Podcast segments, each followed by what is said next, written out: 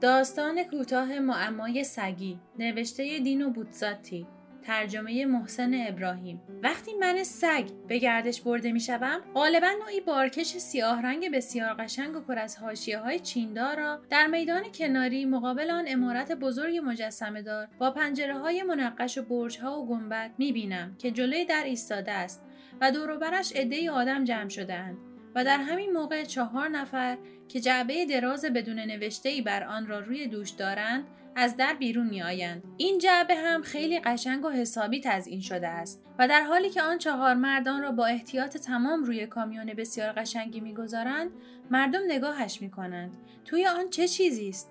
توجه مردم زرق و برق ماشین شکوه عملیات به فکر می اندازد که چه چیز فوقالعاده و خوبی غذاهای کمیاب و ارزشمندی به هر حال چیزی خوردنی در جعبه وجود دارد وگرنه این همه تشریفات به کار نمی رفت. بعد غالبا توجه کردم که جعبه مرموز در حالی که در ماشین گذاشته می شود بعضی از حاضرین خصوصا زنها زیر حقق می زنند. حتی این هم به فکر وامی دارد که به غذاهای خوشمزه ای مربوط می شود. شکمبوترین ها وقتی می بینند که آن را می برند آنقدر ناراحت می شوند که نمی توانند جلوی اشکشان را بگیرند. این هم از نتایجی که به عقل سلیم و ساده می رسد.